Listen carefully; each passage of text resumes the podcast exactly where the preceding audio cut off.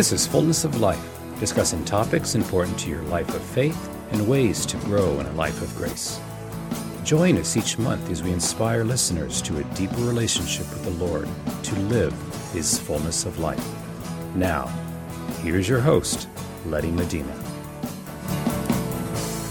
Hello, this is Letty Medina with Fullness of Life on 88.5 FM WSFI Catholic Radio.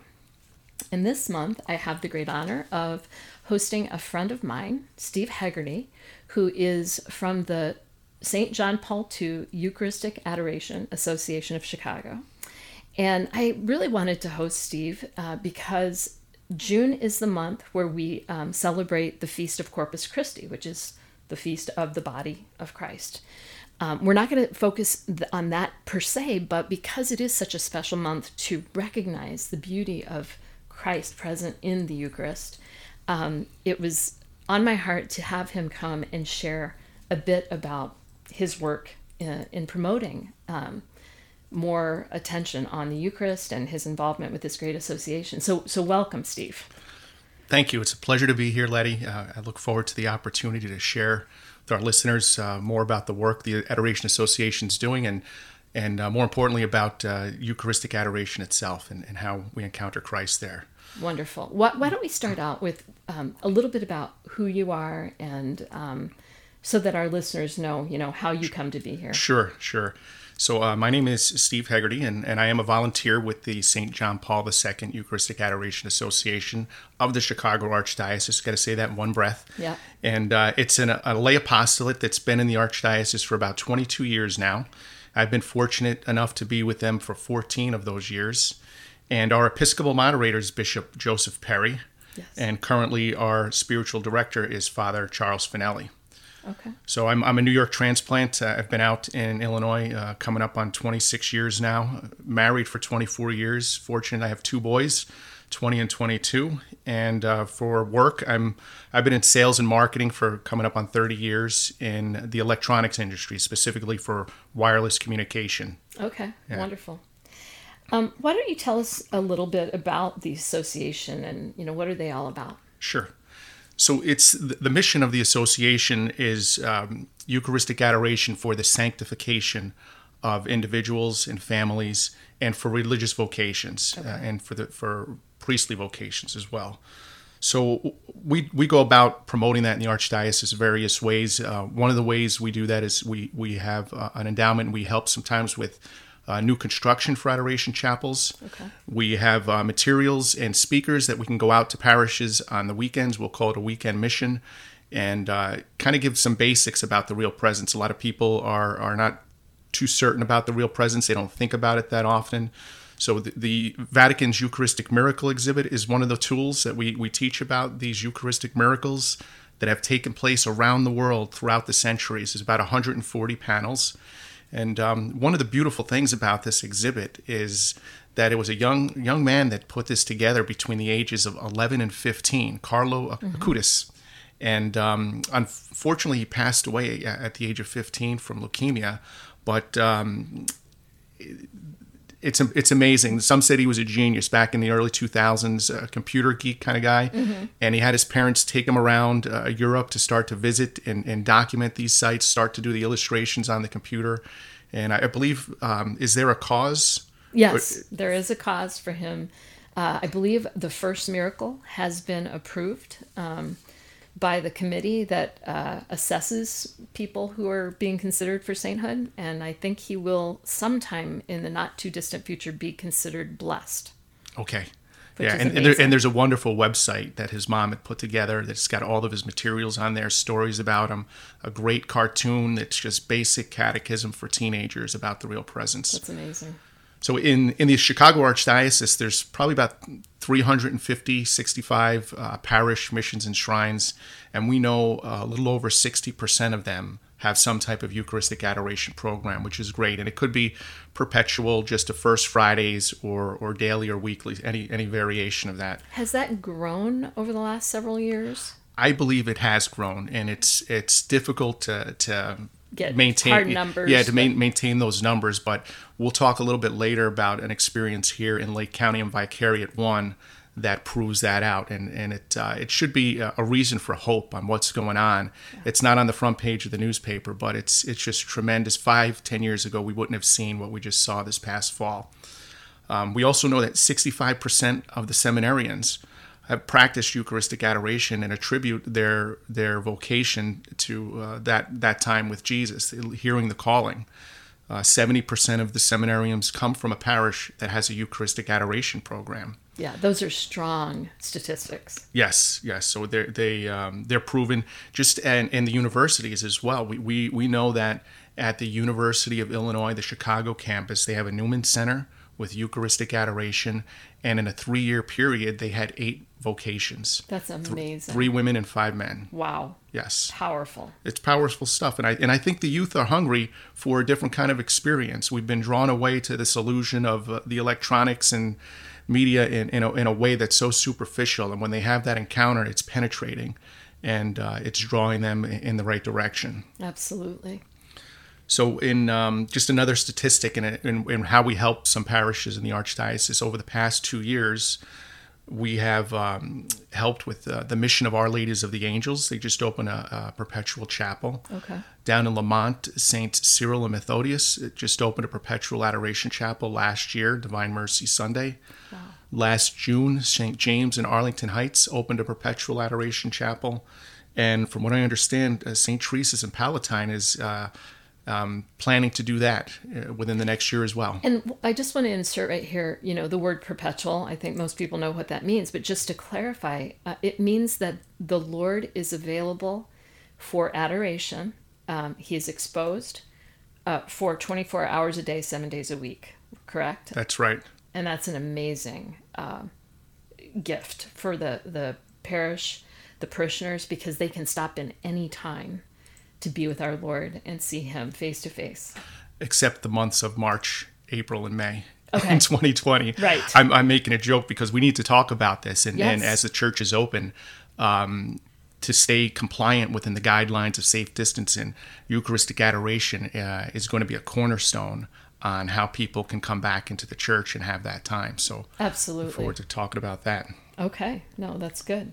Well, do you want to talk a little bit more about anything else about the association? Yeah, let, us talk about Eucharistic adoration because I'm not going to assume where people are at, and it's always good to kind of reconsider some of the basics. So, well, let's start making sure we understand uh, what Eucharistic adoration is, and and understood simply, uh, Eucharistic adoration is adoring and honoring the Eucharistic presence of Christ. Uh, in a deeper sense, it, it, involves the contemplation of the mystery of Christ, truly present before us body, blood, soul, and divinity in that consecrated host. Yes. So, in, in a Eucharistic adoration chapel, Jesus is exposed in a monstrance, and uh, I can't give you the visual, but my hands are moving now. Uh, go see it, uh, and you'll see what a monstrance is. But in the center of the monstrance, it's, it's a big uh, gold ornate object um, vessel.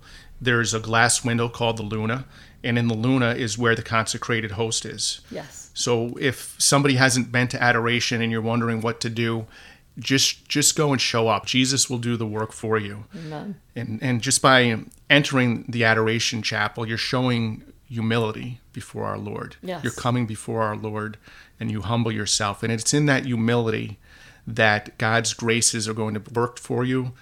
Doors that you never even knew existed will appear before you.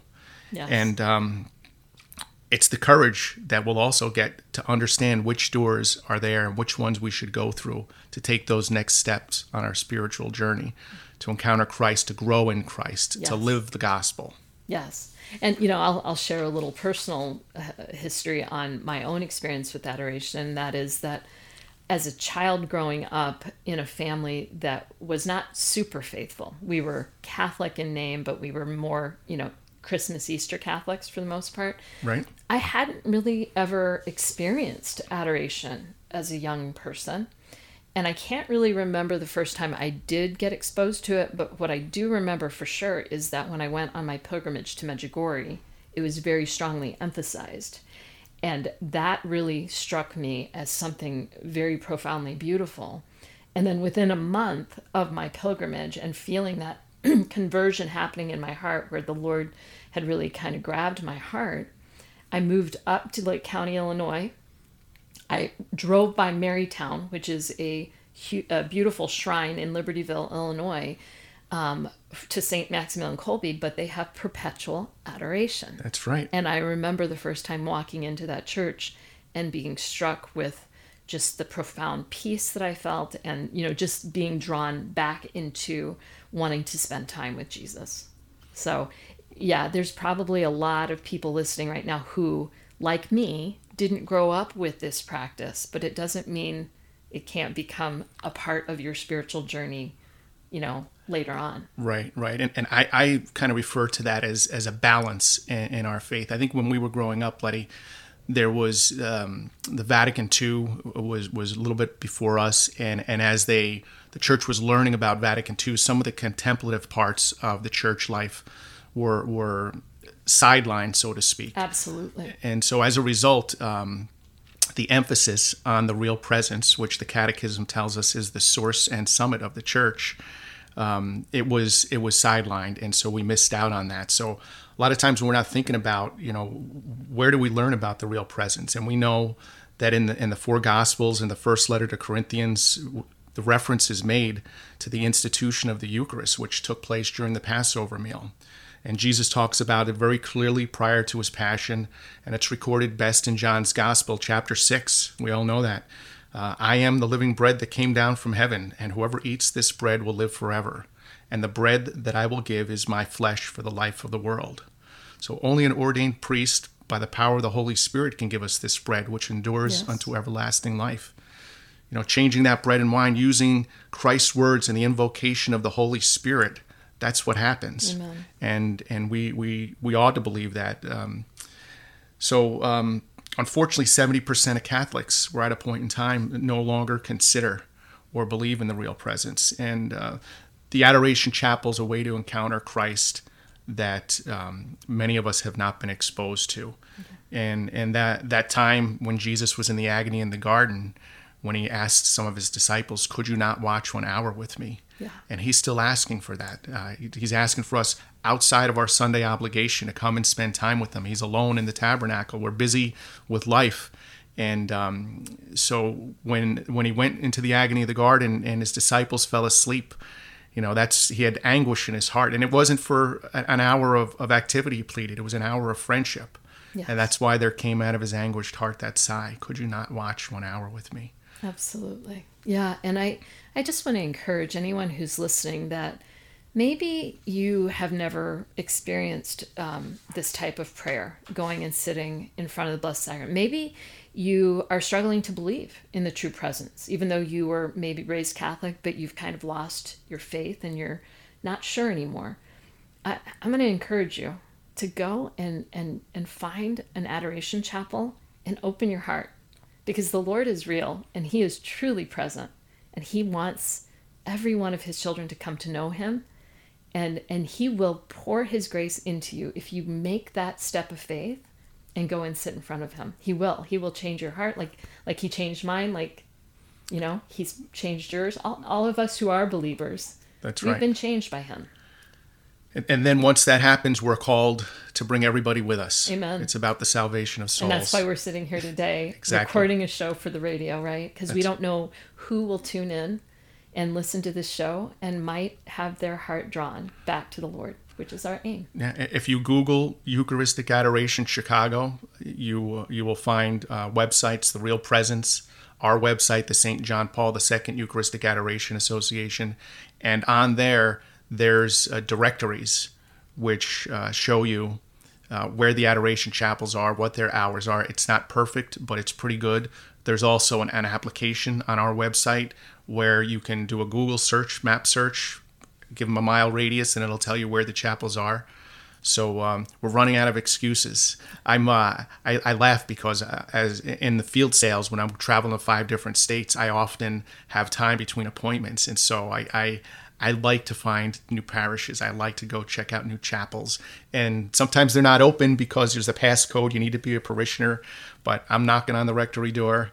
You know, I'm ready to go in and, and I'll find a way in. That's so awesome. How beautiful. Um, we're getting close to the, the break in about two minutes, but I, what I want to say is um, I know that John Paul II, when he was Pope, strongly encouraged churches to begin adoration. Is that, do you know, is that kind of why you ans- called the name of this association after him? Right, that he's our patron saint, and, and I think believe it was the, the year of the Eucharist in, in Spain when he encouraged uh, throughout the, war, the world all churches to open up and begin Eucharistic adoration. And I think that that was just about the time I was coming into Illinois. But um, and I hadn't my eyes weren't open like you shared earlier, Catholic education um, for 16 years, but I had not experienced Eucharistic adoration. And and Marytown is is part of part of my story of my eyes opening and being drawn drawn to the Lord uh, in this type of contemplative so, prayer. and I think it's a perfect time just to say for any of you who are involved in any way with Catholic education, please consider trying to bring the children to spend time with the Lord because the children need to understand that the Lord is truly, truly present body, blood, soul, and divinity, and He is available to each one of us in in the flesh, and we've got to begin to teach them at a younger age. I've had wonderful moments where I watch the teachers bring in these little peanuts, you know, so first beautiful. and second graders, and and I think you know, suffer the children to come unto me and forbid them not, for mm. such is the kingdom of God. Amen. Who's to tell us what kind of graces those children are to receive in there, even if they're that young? And, and we need to be like child to enter the kingdom of God. Christ tells us. Yes. So there's such a beauty in that innocence, and you can preserve that innocence if our children's learn that at a young age. Absolutely. Yeah. No, I think it's super important for us to really try to draw more and more um, children into that um, encounter with the Lord in the Blessed Sacrament at an earlier age than what we have done these last, I don't know, since Vatican II. We certainly had, had lost the focus for quite a while.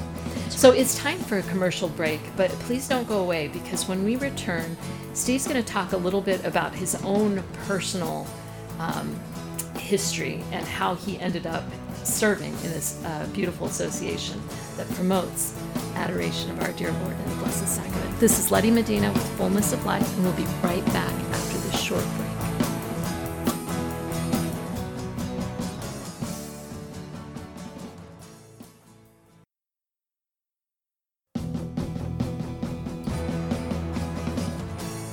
Welcome back, everyone. This is Letty Medina with Fullness of Life, and I'm sitting here with my friend Steve Haggerty from the St. John Paul II Eucharistic Adoration Association of the Chicago Archdiocese, and he's been sharing a little bit about the association, what their what their mission is. Um, but now I want to hear a little bit more about his own personal testimony and how did he end up getting more involved in this this way. Sure. I'll consolidate the story for the sake of our listeners here. But uh, like you mentioned earlier, um, you know, when we grew up in the 70s and 80s, uh, Eucharistic adoration was not very visible. I was fortunate enough to uh, attend Catholic school through those 16 years, and enough of the seeds of faith must have been planted. Um, however, I don't think that um, they were getting fertilized and watered and tilled uh, the, the way they could have been. Right. So, like like many others, you know, I, I, I, don't recall starting to go to, to weekly mass until about fourth or fifth grade, and I would stalk a neighbor when they backed out of their driveway and jump in and say, hey, "Can you give me a ride?" And then eventually the family started going to regular mass, but it was just uh, the Sunday obligation. Mm-hmm. And then, as happens with many of us in our high school years, later high school years, um, we we get out and some of the partying uh, yep. kicks in, and and I as, as I reflect back, I refer to that as uh, enter the lie. Yeah. And we know who the Prince of Lies is. And so, yep. you know, some of that remained with me throughout college and after college. And along with that partying type of atmosphere, this spiritual battle starts to really kick up a notch.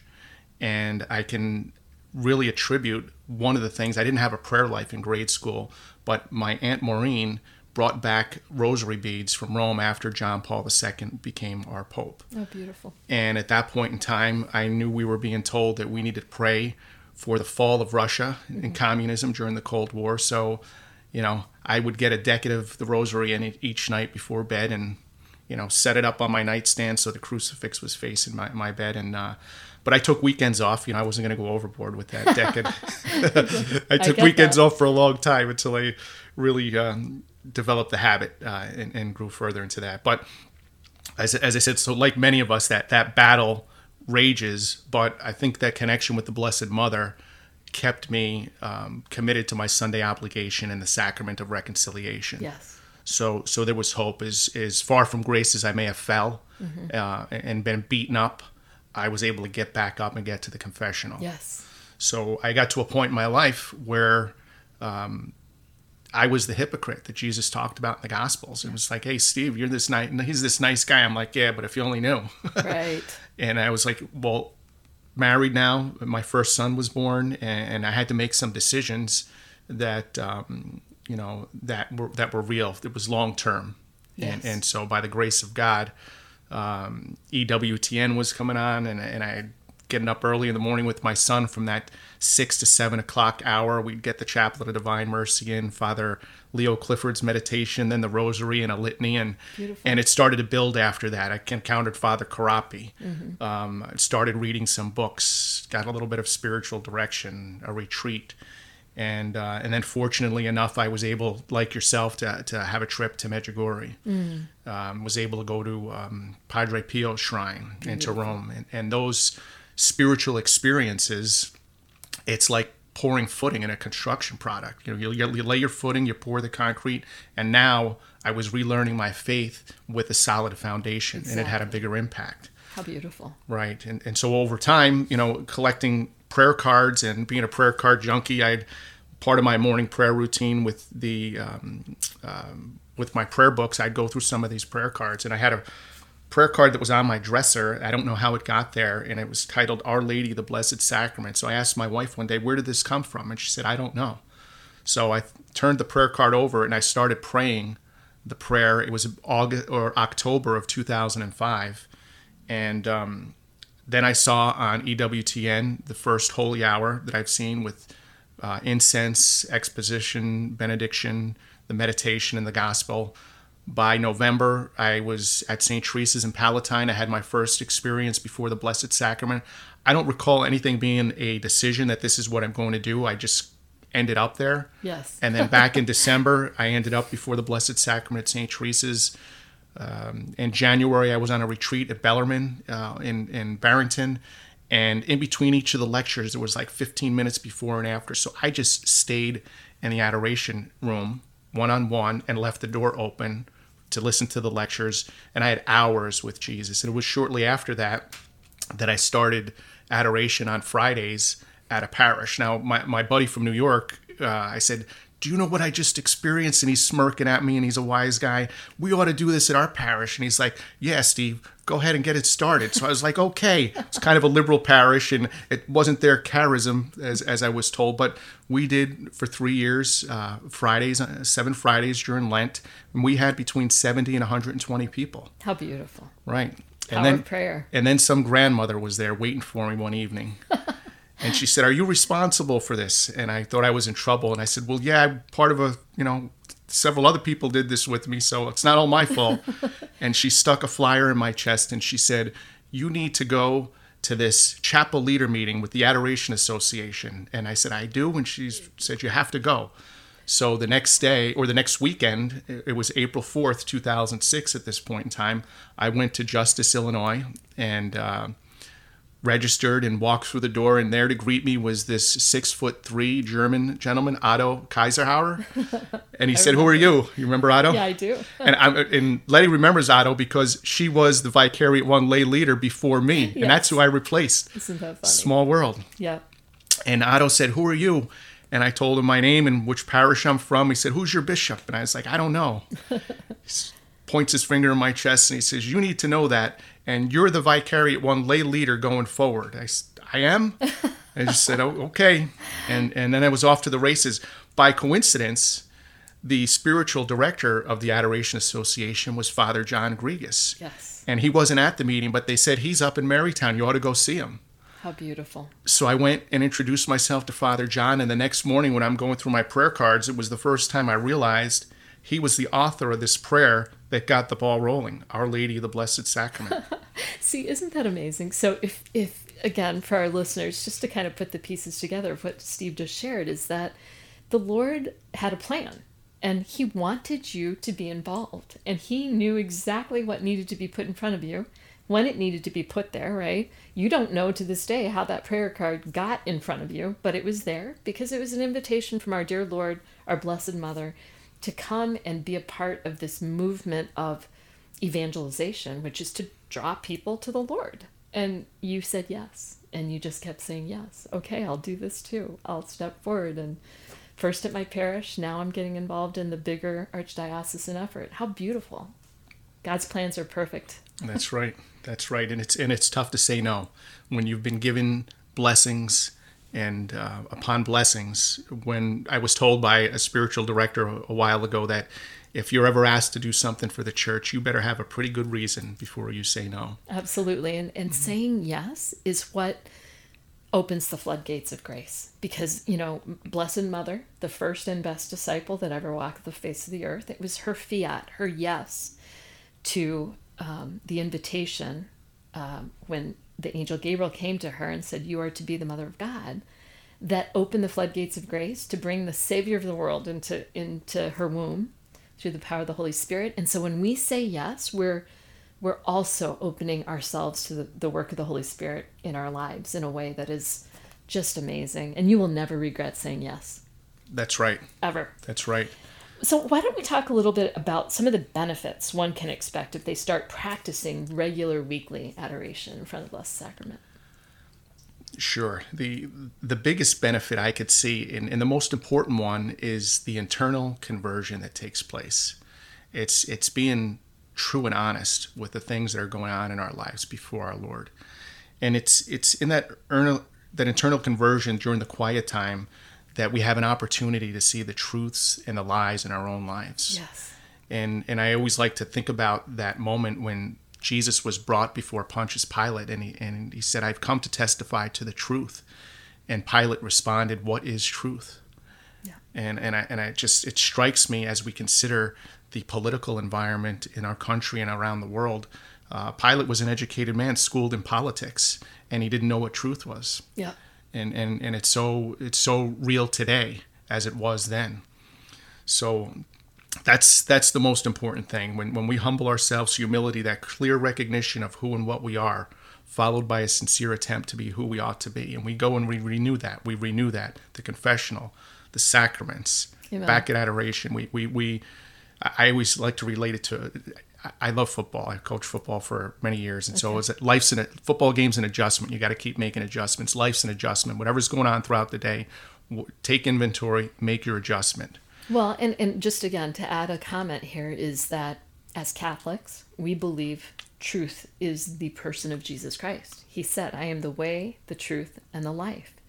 and we believe that the truth will set us free, right? That's right. And so when we are struggling with having maybe adopted some behaviors that are based in lies of the enemy that have led us apart from making the right choices that God calls us to make or to live in his fullness of life, fullness of truth, um, we're we're being shortchanged. We're being held in a place uh, that isn't what God wants us to be. So it is like you said, sitting in front of Him, He floods us with that grace to reveal His His truth to us, and and the truth for each one of us is to follow Him with with everything we are, right, and That's to right. say yes to Him. That's right.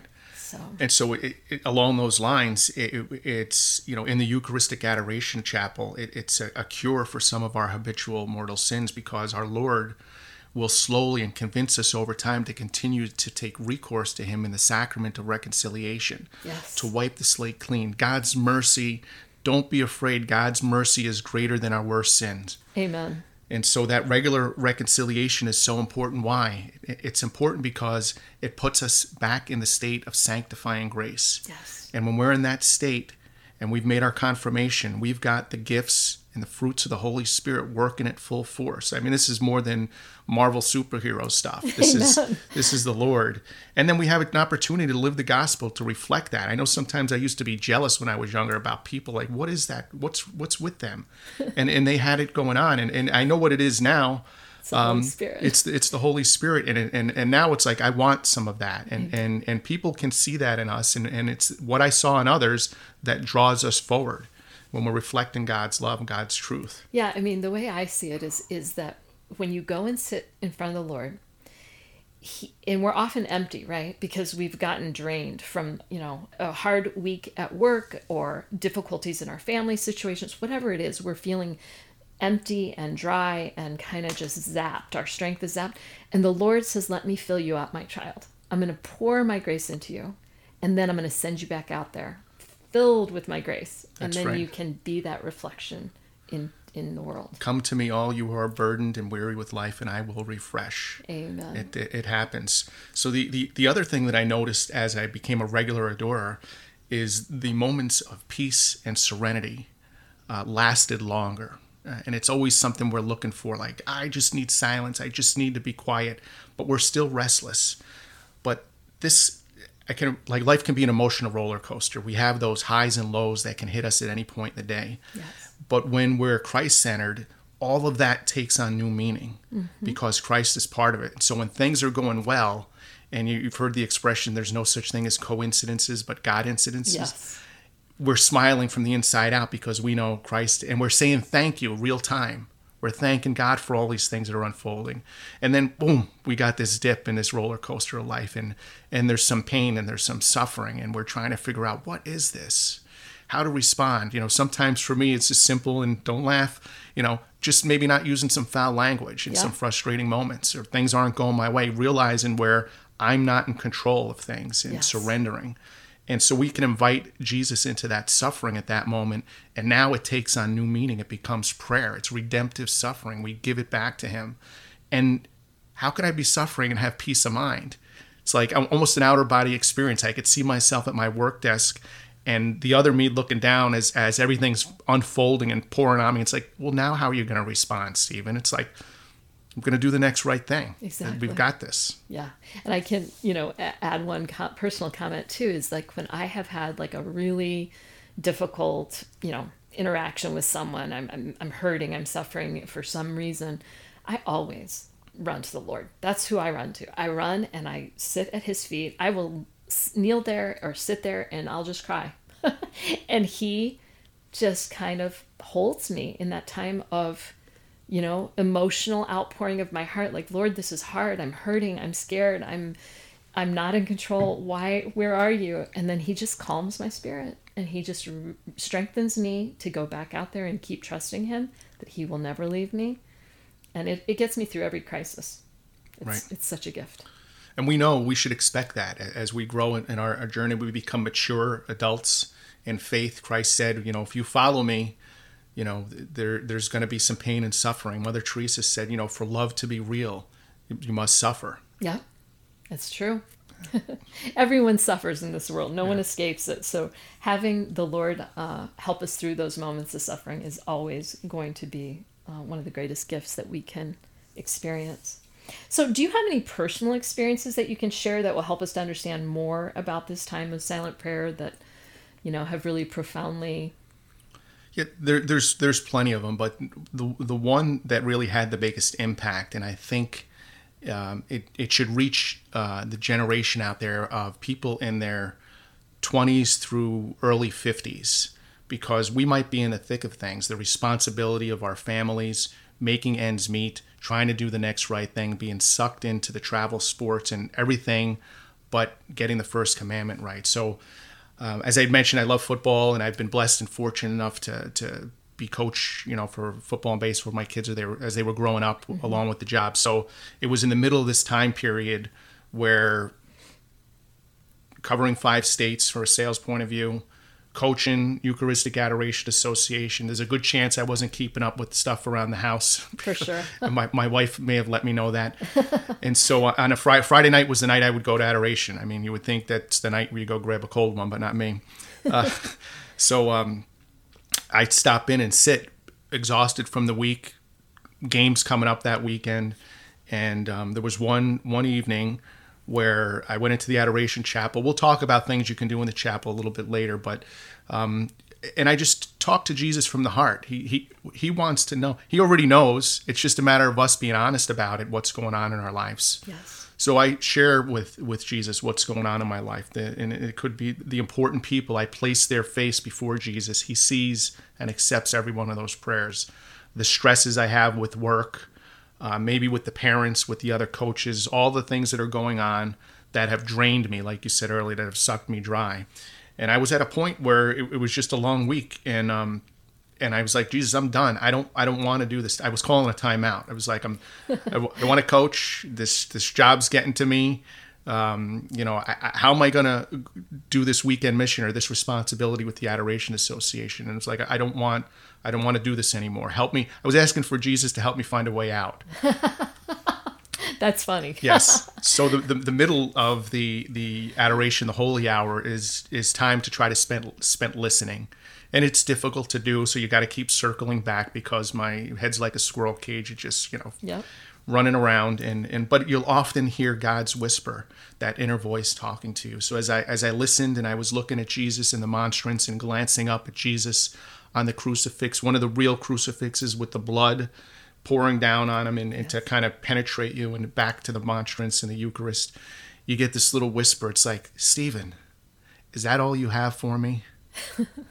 and it just echoed, Is that all you have for me? I felt like a loser. Oh. And at the same moment, I felt like I disappointed Jesus. I received the energy and I was pumped up and I was like, no, that's that's not all I have. I'm I'm I'm back in I'm back in. I'm I'm I'm in the mission you know, I, am not going to let you down. And and it's that come to me, all you are weary and burdened, and I will refresh. And and and I, I left there with that refreshment, and and and I used the word mission. You know, we're a pilgrim people, and, and was it St. Augustine that said our hearts are restless until yes. they rest in the Lord? And so it's about the salvation of souls.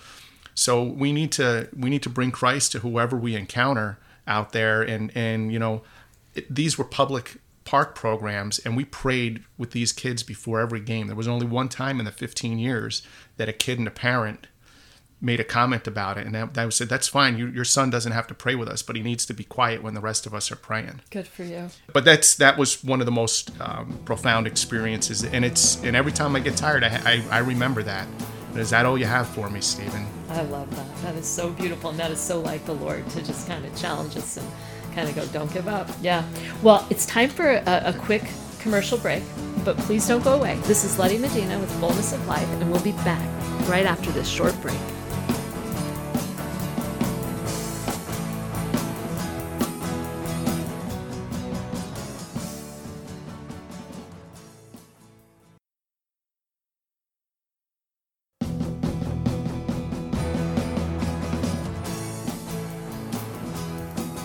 Welcome back, everyone. This is Letty Medina with Fullness of Life, and I'm sitting here with Steve Hegarty. Uh, and we've been talking about the John Paul II Eucharistic Adoration Association of the um, Chicago Archdiocese and all um, the ways that um, both Steve and I have been impacted by spending time with our Lord. Why don't we um, talk a little bit to our listeners about the importance of making a commitment to a weekly holy hour, like things for them to consider? Sure. So for for those listeners who may not be um, regular adorers, may have stopped in once or twice, or or need that um, that boost to kind of kick it up a notch, to, to to work through some of the challenges that you're going through, some of the habitual sins.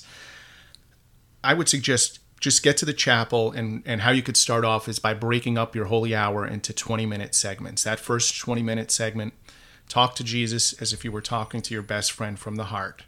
Um, you're going to want to acknowledge jesus with the proper reverence the double knee genuflect and then you could sit in the pew or kneel for as you're doing this. And then after you've talked to jesus and let jesus know what's going on in your life we need to listen. And that's that's um, not something that we're always good at listening for for God's prompts for Jesus to prompt us the Holy Spirit. That can be done in various ways. It just can be done by closing your eyes in silence. And often I find that if there's a book that I'm reading the gospel or or just a, a spiritual book just reading a couple of sentences or a paragraph at a time and then pausing and meditating because Jesus, what is the the gospel is the word of God, so He speaks to us through through this, and, and He uses our saints praying before the Blessed Sacrament. So there's a lot of great material, meditation on the Rosary, the mysteries of the Rosary. Yes. You know, turning it over to the Blessed Mother, she'll take care of us. And then that last 20 minutes uh, is often by that time you'll feel better and you'll recognize that life isn't so bad and and that's a good time to pray for others to get outside of ourselves and those are, are moments for prayers of petition and thanksgiving. And um, we need to remember that wherever jesus is present his blessed mother is there as well. Yes. so we we get to boys don't like to refuse mom.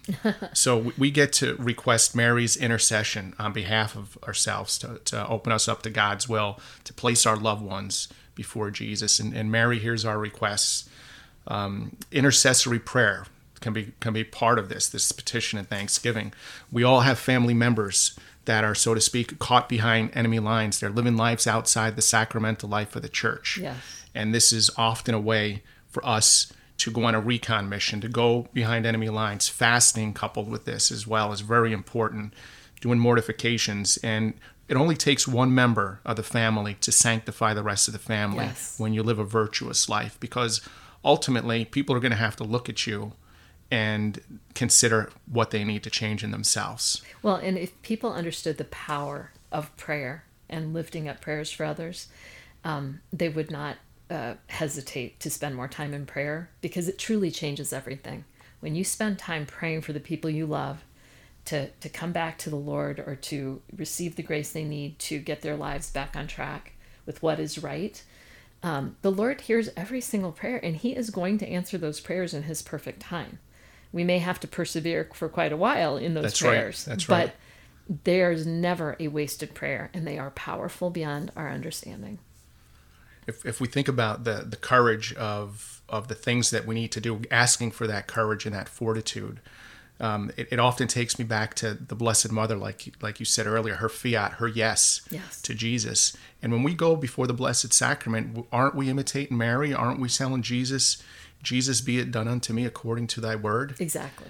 And where we're at today, we're always going to look back on this spring of 2020 with the coronavirus and the fear and the uncertainty and this pent up feeling that's hard to put into words. As the churches begin to open, there's going to be restrictions. We're not all going to be able to get to Mass. Now, regardless if people were daily Mass goers or not, they're, if they're Catholic, they're hurting too. Amen. This is a great opportunity. The, the Eucharistic Adoration Chapel, the parishes are going to be allowed to have Eucharistic adoration because it will fit within the state requirements and the safe distancing. Yes. So this is going to be more opportunities, and the adoration opportunity is often the doorway that takes people back to the church. Exactly. And so I'll, I'll share my own call into adoration. So you mentioned Father John Grigus, who is a Franciscan, and I encountered him at Marytown because I live close to Marytown. And I went on a retreat with him um, many years ago. And at the end of the retreat, he challenged everybody and he said, Do not go back uh, to your homes after this retreat and go back to your old ways make a commitment to spend one hour a week in front of the Blessed Sacrament. It will change your life. I promise you. And I remember stopping in my tracks when I heard him say it. He said it with such conviction. He knew what he was talking about. And I thought, why have I never heard this before? What do you mean it'll change my life? so I was convicted. And I, within that week, I signed up for a holy hour at Marytown. And he was right. That is truly what began to change my life really on a on a weekly basis having that grace enter my life every week even though it was hard at times to be there. Early on it was hard. Um, it changed my life and and that's why i am so dedicated to trying to encourage others to come and commit at least one one hour a week um, at least spending time with our lord. It will change your life. I can now promise you that. Steve can now promise you that because right. we've experienced it ourselves. That's right. yeah the lord will not fail you and I know for me that they, they say that knowledge is power, and there's there's a crisis. If you know where to look, there's a lot of great speakers out there, and I'm and and I like to talk to the men and and, and I'll, I'll go to different men's events and, and talk to them and challenge them to, to to man up, so to speak. Good. Because this isn't just a touchy feely thing where you've got this warmness and go. You're going to be infused with with a knowledge that gives us spine, gives us backbone, and we can over time debate in, in, in charity, do the spiritual works of mercy, instruct the ignorant, admonish the sinner. Yes. In, in the workplace, you're going to start to adjust some of the you know these one liners that kind of you know people dull their conscience and it, it lacks purity. Yeah. All of those things will start to change, and and then this knowledge, if it's okay, I'm going to. Father Yeah. John Hardon uh, wrote a little something. This is we'll we'll have the. Um, the novena to the Holy Spirit coming up starting Ascension Thursday. Okay. Well, actually, it'll be past now that we the show recording. But um, he wrote on the gift of knowledge, and this is a great place to be operating from Yes. as we go about through life. One of the seven infused gifts, by the illuminating action of the Holy Spirit, it perfects the virtue of faith.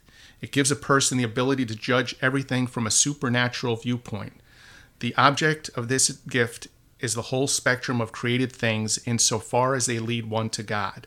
Through infused knowledge, the faithful can see the providential purpose of whatever enters their life, and they are able to put creatures to the right use according to God's will for themselves and for others.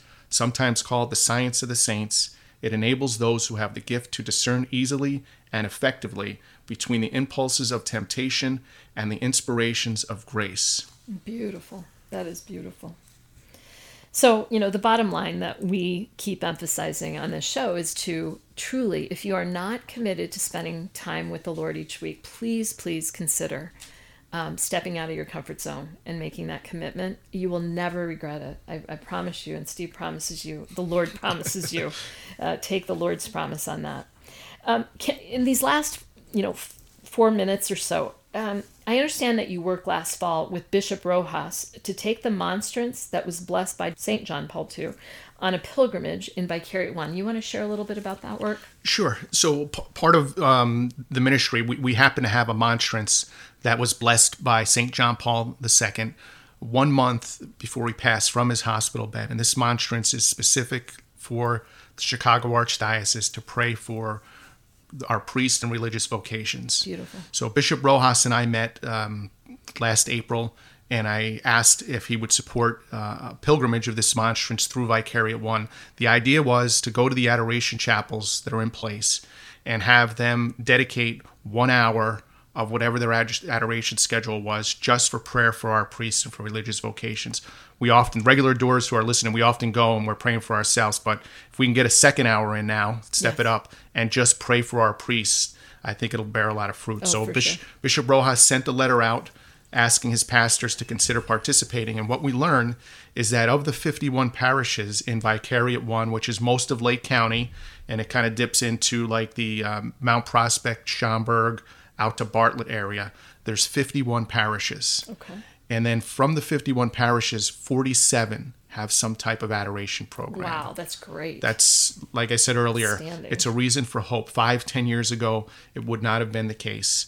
And 43 of the parishes participated in this pilgrimage. So for me, it was an opportunity to get out and see the deacons, the pastors, the chapel leaders, and it was um, they they received this monstrance, this relic, um, with such open hearts. They extended adoration. They brought the school children in.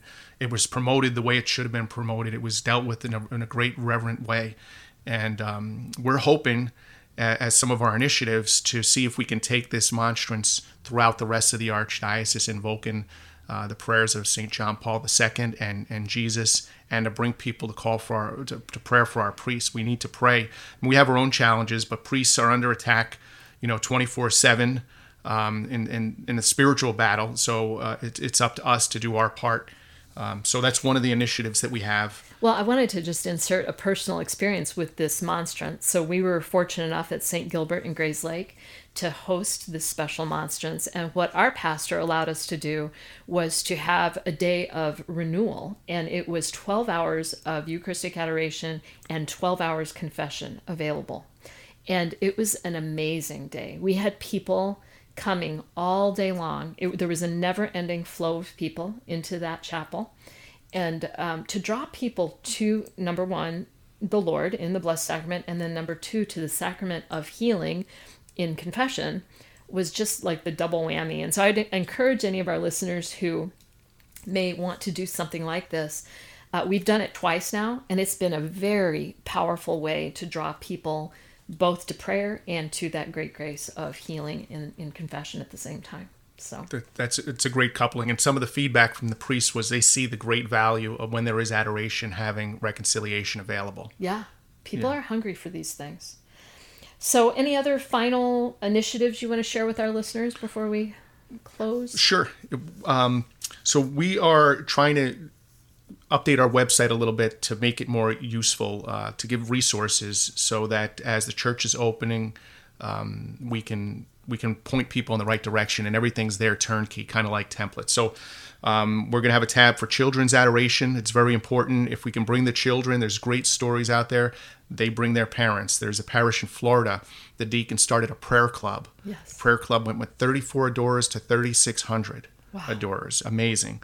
So um, we have uh, a draft copy for what we're calling this the high school First Friday devotion. We think it would be wonderful if the high schools would have a First Friday devotion to our Sacred Heart of Jesus. And as part of that, um, the sports teams, the clubs all sponsor an hour. The local feeder parishes uh, can have associate priests. I'm volunteering all you guys and pastors for uh, the for the uh, reconciliation during that day, and it would produce great fruit. Um, we're also putting up a tab that's going to have a, a, better way to host the Vatican Eucharistic Miracle exhibit. Uh, it displays it's it's a beautiful exhibit. There's panels that are are are made for the children. I mean, they're drawn to them. The stories they get sucked in very quickly. So we want to take advantage of doing that and and coupling that. And then um, in Chicago Vicaria 3, there's the young Catholic professionals we want to make a connection with. About three to 400, um, average age in their 30s uh, Catholic professionals meet the second Tuesday of the month, and these are the millennials. These are like, hey, we're going to make a holy hour this Wednesday, then we're going to go out and grab something to eat, and they get sixty of them to show up. That's amazing. So, so that that needs to we need to we need to learn from one another, and we need to make outreach. We're, we're planning on doing more with the Hispanic community. Okay. It's forty percent of the archdiocese. Wow. And for those of us who have ever, ever seen the Spanish parishes or seen the processions, boy, does it pour out of them their, their love. So, so we've got to um, take advantage of the nocturnal adoration groups that are out there. Adoración Nocturnal. If anybody's listening and they have an interest, please um, Google, you know, St. John Paul II Eucharistic Adoration Association or contact the radio station. We could always use some volunteers. Um, Absolutely. Um, so we'd be we'd be grateful. Okay. Well, it's hard to believe that the time has uh, run so fast. It's time to bring this show to a close. But I just want to thank you again, Steve, for your yes in stepping forward to be a leader in this association, for your willingness to come and share this beautiful information on this radio show, and for being a, a, a witness um, to Christ in just your daily life, your, your married life, and, and going around and giving talks. Um, so, uh, anyone who is interested in even having Steve come to a parish, or someone from the Adoration Association, that is also an option that they can come and talk and teach people um, about this beautiful uh, form of worship. So thank you again. And thank you, Letty, for your witness, for your time on this show, and uh, and for the work you're doing at St. Gilbert's to support adoration there. We look forward to working with joy. you some more. Thank you, thank you. All right, thanks for tuning in, everyone. Uh, tune tune back next month, uh, the first Monday and the first Saturday of every month. This is Letty Medina with Fullness of Life, and I'm wishing you all His fullness of life. Bye.